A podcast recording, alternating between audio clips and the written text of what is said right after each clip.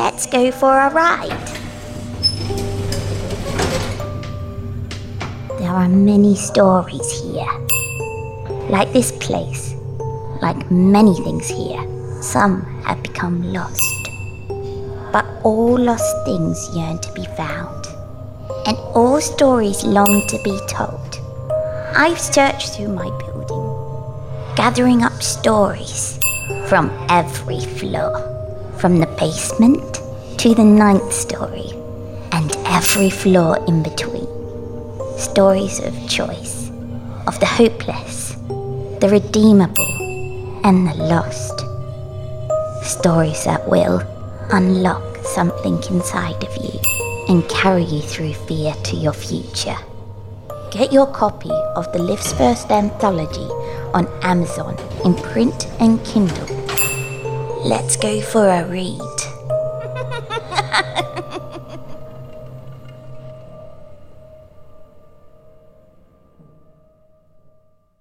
The Lift's first anthology will be available in Kindle on November 2nd, 2018, and in print by mid-November 2018.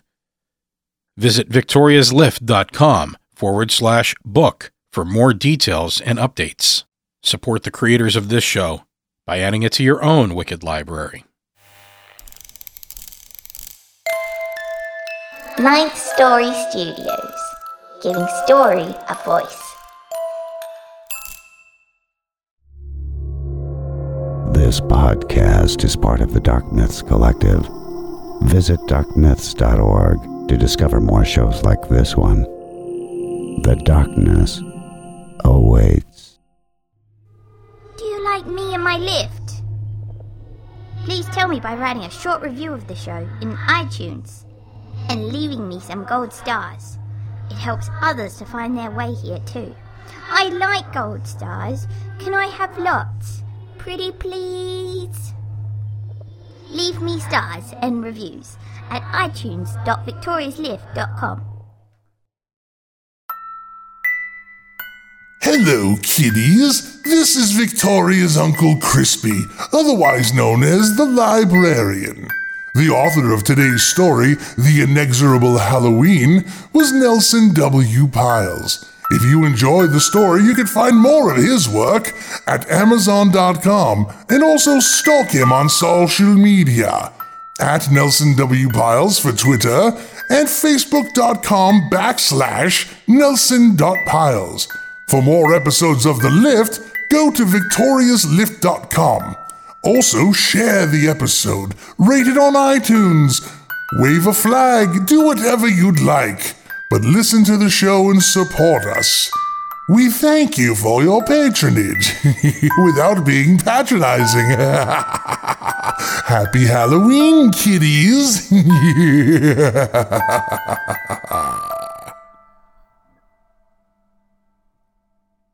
Today's episode of The Lift is told by Heather Thomas and Nicole Goodnight, and features a custom score by our resident composer, Nico Vitese. Let's go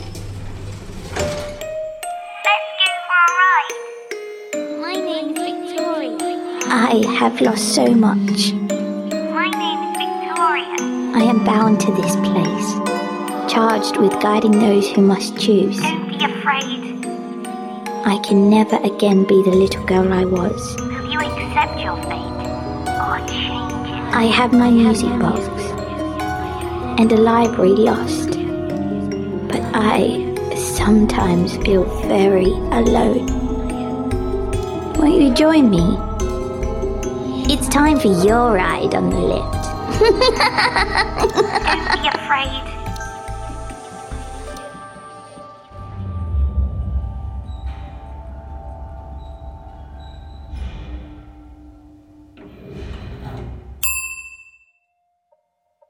October 31st, 2017, Boontown, New Jersey.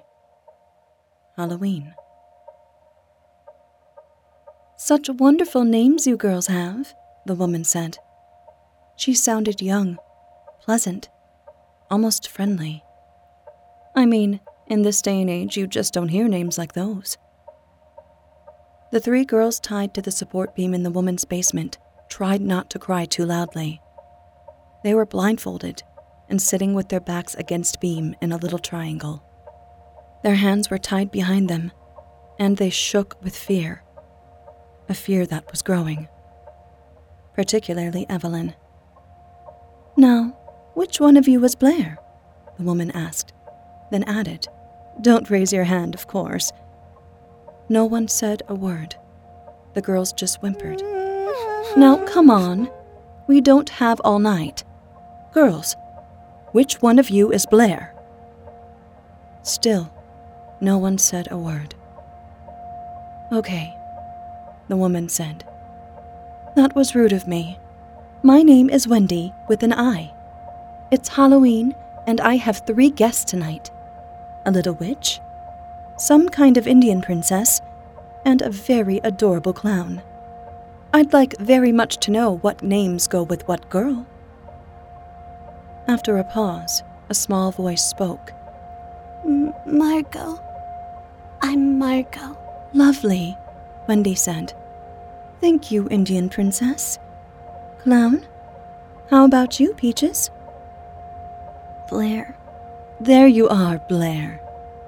Good for you. And that means you're Evelyn, am I right?" Evelyn nodded slowly, crying harder. "Okay, girls. Now we're familiar with each other. We can all get along for the time we have together." Wendy shuffled around and suddenly stopped, adding, "What little of it is left, anyway." "What do you want?" Blair asked. "We don't know what you look like. You could just let us go." "Oh, you're the clever one, Blair," Wendy said. "But no can do, my little treats. How about you tell me where your other friend is? The one who didn't come up to the door? I saw her staring at the house from the street. Who is she?" "Who?" Margot asked. "I'm neither stupid nor blind. The 4th trick-or-treater. Is she a friend of yours?" "Oh, her," Blair said. "We don't know. She started following us and stopped when we came here." "Now, why don't I believe you?" "No, really, we don't," Blair said. "Well, it doesn't really make a difference. I mean, she's not here, and the house is sufficiently spooky enough on its own. I guess she chickened out. But not you 3. So good for you, and your bravery." Wendy laughed, and a chill went through the girls. Evelyn let out a scream. "Oh, no screaming, please. There isn't time for that right now.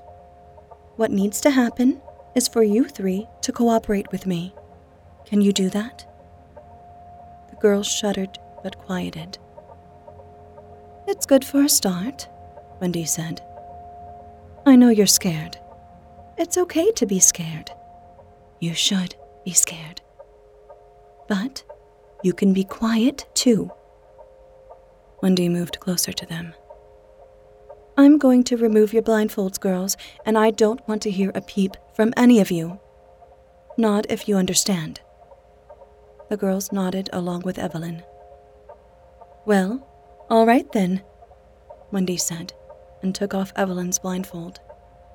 Her eyes were shut tight. Wendy did the same with Blair and Margot. Wendy moved away. "No one is going to open their eyes?" The girls sat still and did not open their eyes. Wendy let out a short laugh. There was a loud smack sound, and Evelyn's eyes snapped open.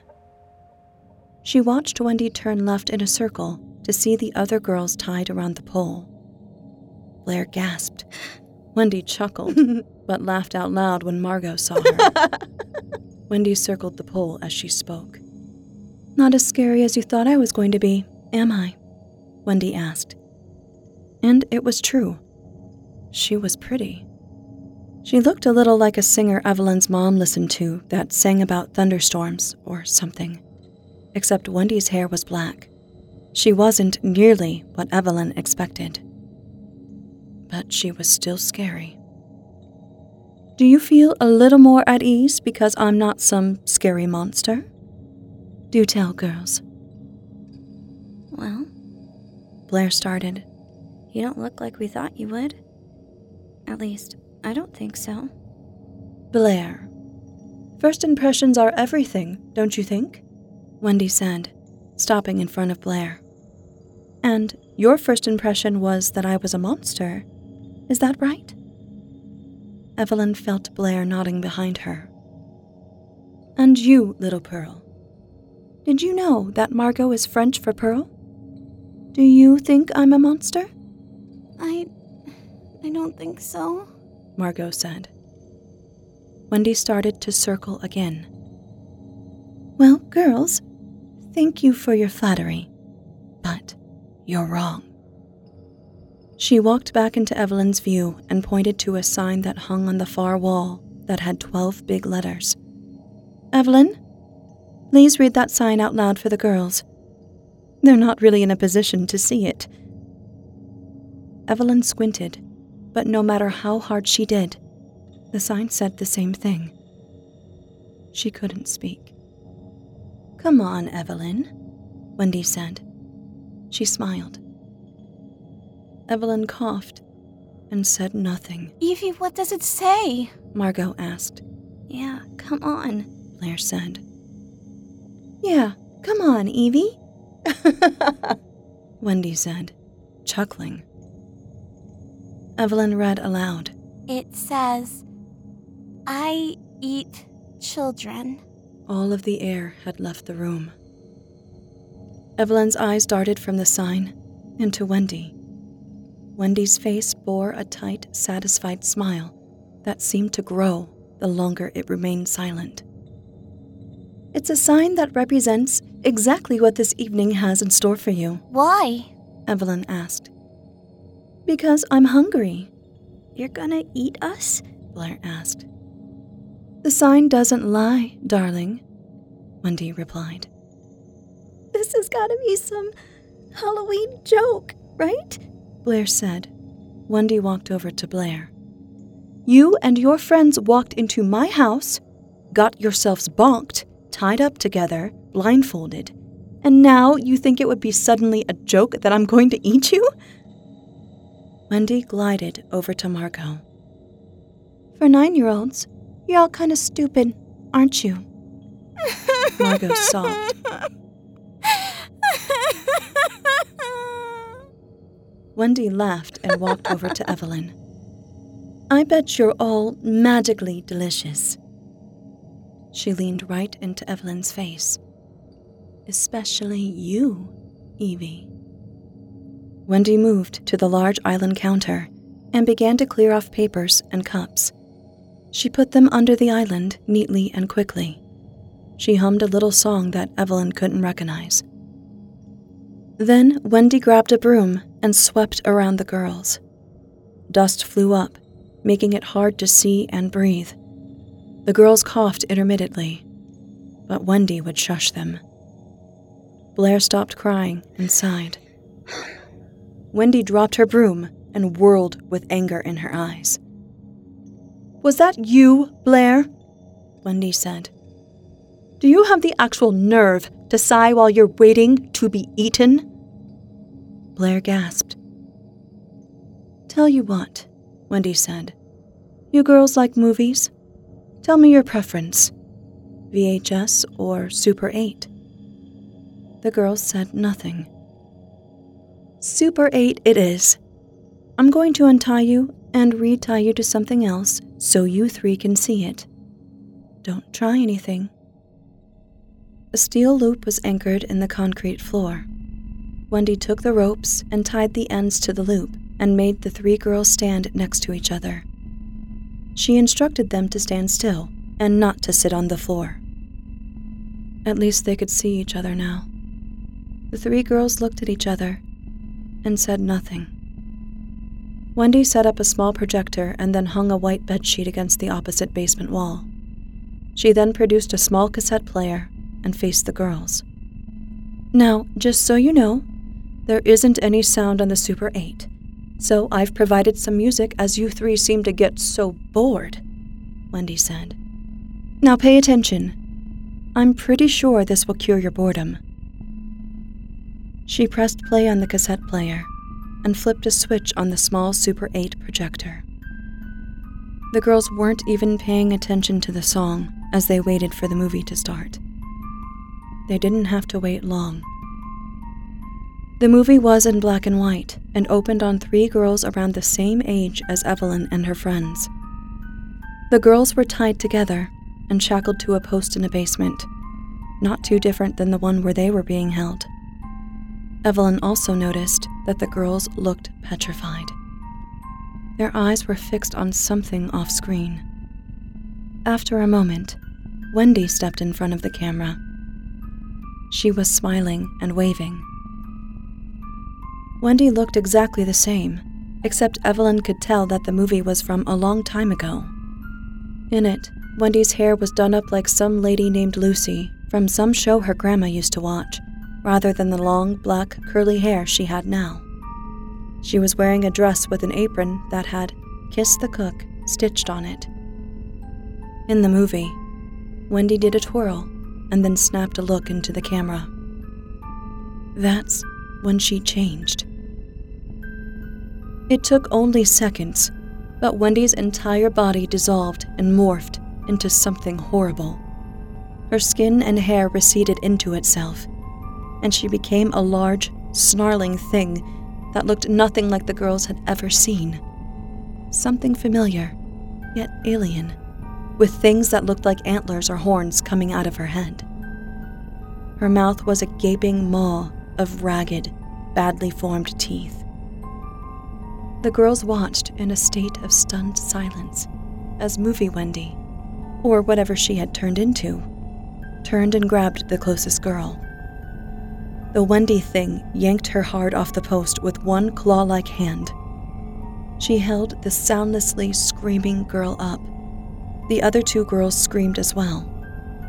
Then, they both closed their eyes and turned their heads. The song continued about how the singer was going to be mad if he had to wait. The Wendy thing held the girl up in front of her face. It turned to the side, as if to be even more clear to the viewers what was about to happen. The Wendy thing's jaw seemed to unhinge and expand, wide in an impossible and awful way. The little girl was lifted up higher and swallowed head first. The Wendy thing bit down just above the girl's sneakers.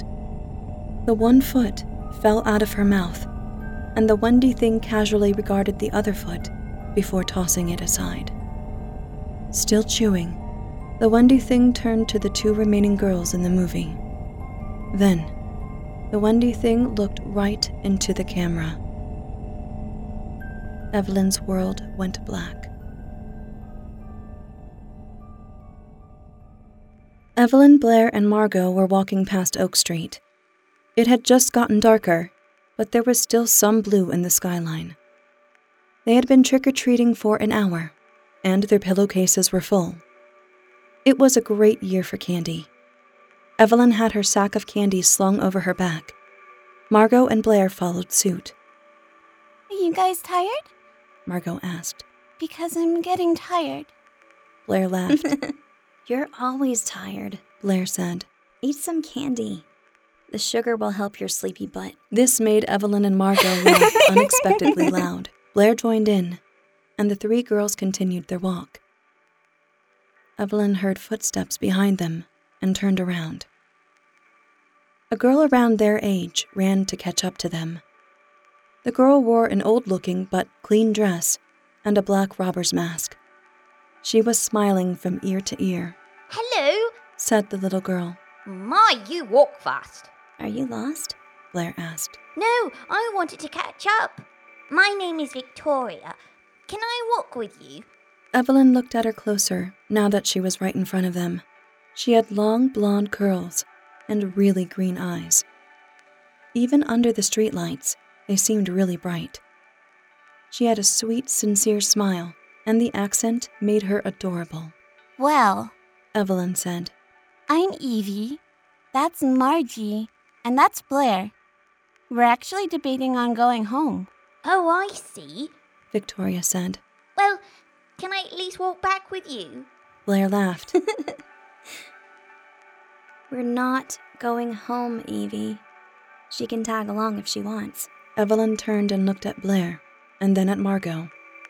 Margie looked tired, but she seemed to still be into walking some more. I'll have some candy, Margot said, smiling a little. You can come along, Vicky, Blair said.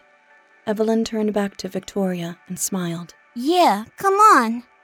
Victoria nodded and smiled, but Evelyn noticed a small slump in the girl. Are you from England?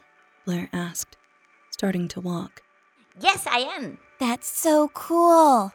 What are you doing in boring old New Jersey? I don't get to really travel a lot, Victoria said. But sometimes I find really interesting places to go. Margot laughed.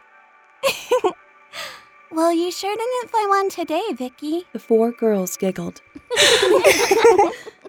So where are we going? Victoria asked. There's a big house at the top of Birch Street, Blair said. It's abandoned, but it might be haunted. Thought it would be fun to sneak in.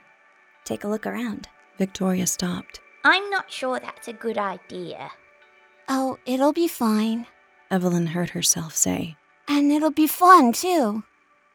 The four girls walked to the end of Oak Street and turned left to walk up Birch. The hill was rather steep, and Evelyn wished they'd gone the other way. This side of the street only had one street lamp, and it was out. Blair and Margot walked together in front, while Evelyn hung back with Victoria. As they trudged along, every now and again, Evelyn heard a small chime from Victoria's candy bag. Did you get a lot of candy? Not really. Then what's in your bag? Not much. No, I mean, what's making that noise? Oh, it's my music box. You carry around a music box? Yes, I take it everywhere. Is that an English thing? Victoria chuckled. No, silly. Victoria started, but was interrupted. There it is, Blair said. The girls stopped and looked up at the dark house on the even darker street. I don't think we should go in, Victoria said, breaking the silence. You didn't have to walk with us, Blair said. I know, but I don't think it's a good idea. No one asked you, Vicky, Margot said coldly, then softened. Come on. You said you like traveling to interesting places. Well, this is as interesting as you're going to get in Boonton. Evelyn, don't go in there. Please, Victoria whispered. Evelyn looked at her. Victoria was frowning. Listen, it'll be fine. You can wait here. We won't be long, okay? Victoria said nothing as Evelyn walked away, joining the two girls who were already halfway up the steps. As Evelyn caught up to Blair and Margot, she turned and saw Victoria staring up at the house. She thought for a moment that she could see her eyes from the top of the stairs. Then she heard the front door open, and everything went black. Evelyn's eyes fluttered, and when they opened, she was lying on the basement floor. She sat up slowly. The song that had been playing was done, and all she heard was someone breathing heavily and a foot tapping. Well, it's about time, Evie, Wendy said. You lasted longer than the other girls, though. Last kids I showed my home movie to didn't make it past the change. Evelyn looked up at Wendy, hovering over the three girls. She looked at Blair and Margot next to her, who were also on the floor. They were awake, but not sitting up. They were sobbing. So I guess you three little tater tots aren't bored anymore. Gonna pay attention and be quietly scared from here on in, yes? Wendy was smiling and wringing her hands. A thick rope of drool poured from her mouth and down her chin. It ran down her peach-colored dress and down to the floor. What are you? Evelyn heard herself ask. Well, I'm Wendy. Last name Go. Nice play on words, right? Wendy Go. Wendigo. So clever, isn't it? I mean, it's really fun. Wendy got close to Evelyn's face. Have you ever heard of a Wendigo? You could look it up, I suppose, but you're really not going to get the chance at this late hour. Wendy laughed. Okay, girls, I need you up and at 'em. Get off the floor. My cell phone camera isn't going to see you if you're lying on the floor. The girls didn't move. Seriously, it's time. Get up. Evelyn looked around the room. She looked at her hands tied together and tried to pull them apart. Now you want to struggle? Come on, Evie. Just stand up, you three. I have things to do after dinner. Margot began to wail. I said, get up! Wendy snarled. Her voice had dropped an octave, and the three startled girls began to flail. It doesn't matter if you're lying down or not, but it'll hurt a lot more if I have to get you. Understand? Evelyn tried to stand quickly, but fell over onto her back. She rolled over halfway and pushed herself up. It was hard with the hands tied together. Blair was at least on her feet, but hunched over. That's quite enough. Vicky? Evelyn heard Margot say. Wendy growled. What the hell? Wendy moved in front of the girls to face the voice, wherever it was coming from. A green glow began to fill the basement, and Evelyn saw that Wendy was looking right into it. It's the fourth little girl, Wendy said. How did you get down here? We're leaving, girls, Victoria said. Oh, that's precious, you delicious little heroine. I know what you are, Victoria said. And you're going hungry today. Oh, am I? Wendy chuckled. How can I possibly go hungry? I may wind up absolutely stuffed after eating you, dear. Evelyn stood all the way and saw Victoria, still in her mask and holding a box. Wendy crept towards the small girl. Victoria's face showed no emotion or fear. You're a Wendigo, Victoria said. I've never met one before, although my uncles told me about them. You're a bit far from home, aren't you? Home is anywhere I hang my head, Wendy said, and eat my food. And right now, home is here. You have a choice. Leave now, or I'll give you a home you won't like. Wendy turned and looked at Evelyn. Check the lady balls on this curl, Wendy said, excited. She whirled to Victoria. You know, I think I'm fine right here. You're going to be delicious. Choice made, then. She opened the music box. It took Evelyn a moment, but it was the same song Wendy had played during the movie. Wendy took that moment to change into her true self. Her hair receded into her skull, and the transformation happened quickly. She let out a roar that filled the basement. The three girls screamed. Evelyn covered her ears.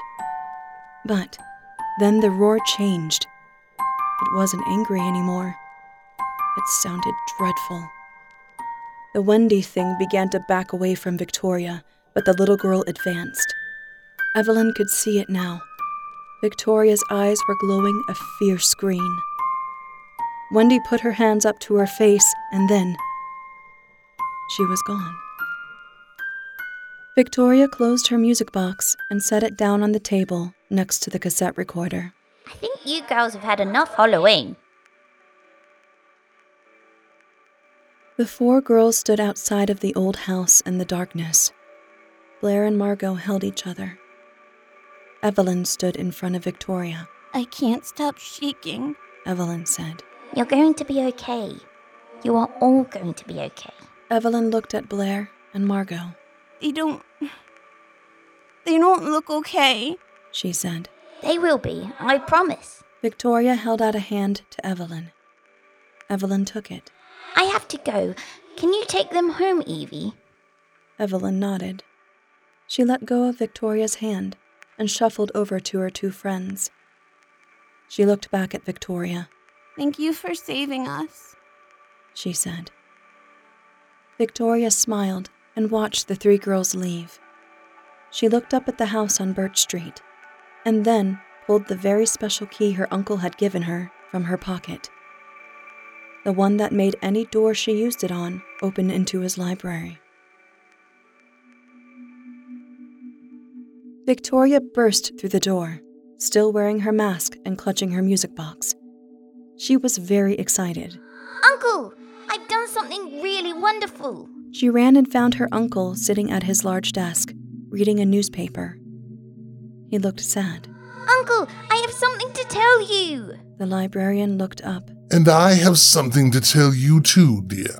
Sit, please." Victoria was not accustomed to the tone in her uncle's voice.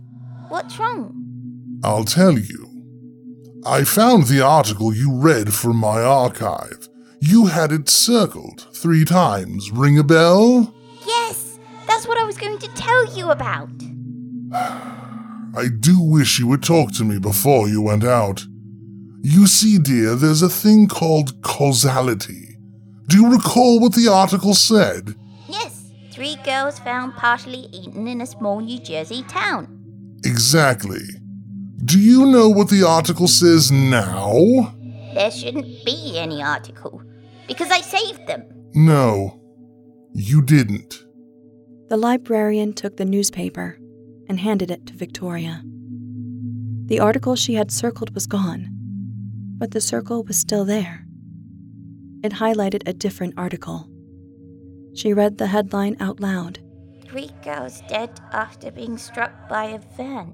Victoria dropped the newspaper. "It seems the 3 girls you prevented from being eaten still never made it home. Do you know what that means?" "I should have walked them home." "No. It means that the 3 girls were always going to die that night. There wasn't anything you could do about it." "But Uncle, I saved them." "No, sadly you didn't. That isn't how it works. You gave them a choice, yes?" Victoria nodded. "And they chose poorly. The only thing you did wrong on this was try and change the outcome. Nothing you could have done would have saved those girls. It was their choice, and their choice alone." Victoria stomped a foot.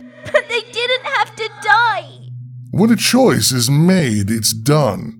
No divine interventions, not even your intervention. It's set. It's inexorable. If they had chosen something else, then they would have been fine. You can't unchoose for anyone. It's always their choice, even if it's an awful one. As they were supposed to die, so they did. Not in the manner originally, but they were always going to die that night. And they have. Order restored." "But I've done it before," Victoria protested. "When I fixed the situation with Rachel after Anthony." The girl sighed, the pain still fresh after so many years. "After Anthony." "After he killed her," the librarian said gently. "Yes, yes, you did. And if you think about that, I think you'll understand there was a very specific reason you were able to change her fate." Because I caused it in the first place." "Precisely. You have a kind heart, dear girl, but you need to respect the rules." Victoria stood there, shaking. Her head was down to the floor, and her hands closed tightly. The librarian stood and reached over the counter, picking her up. He hugged her, and she hugged him back. She buried her face into his shoulder. "You must be careful, Victoria," the librarian whispered. "The universe tolerates us both, but no more trying to fix things. Do you understand?" Victoria nodded. "Good girl." Victoria sobbed hard into his shoulder again.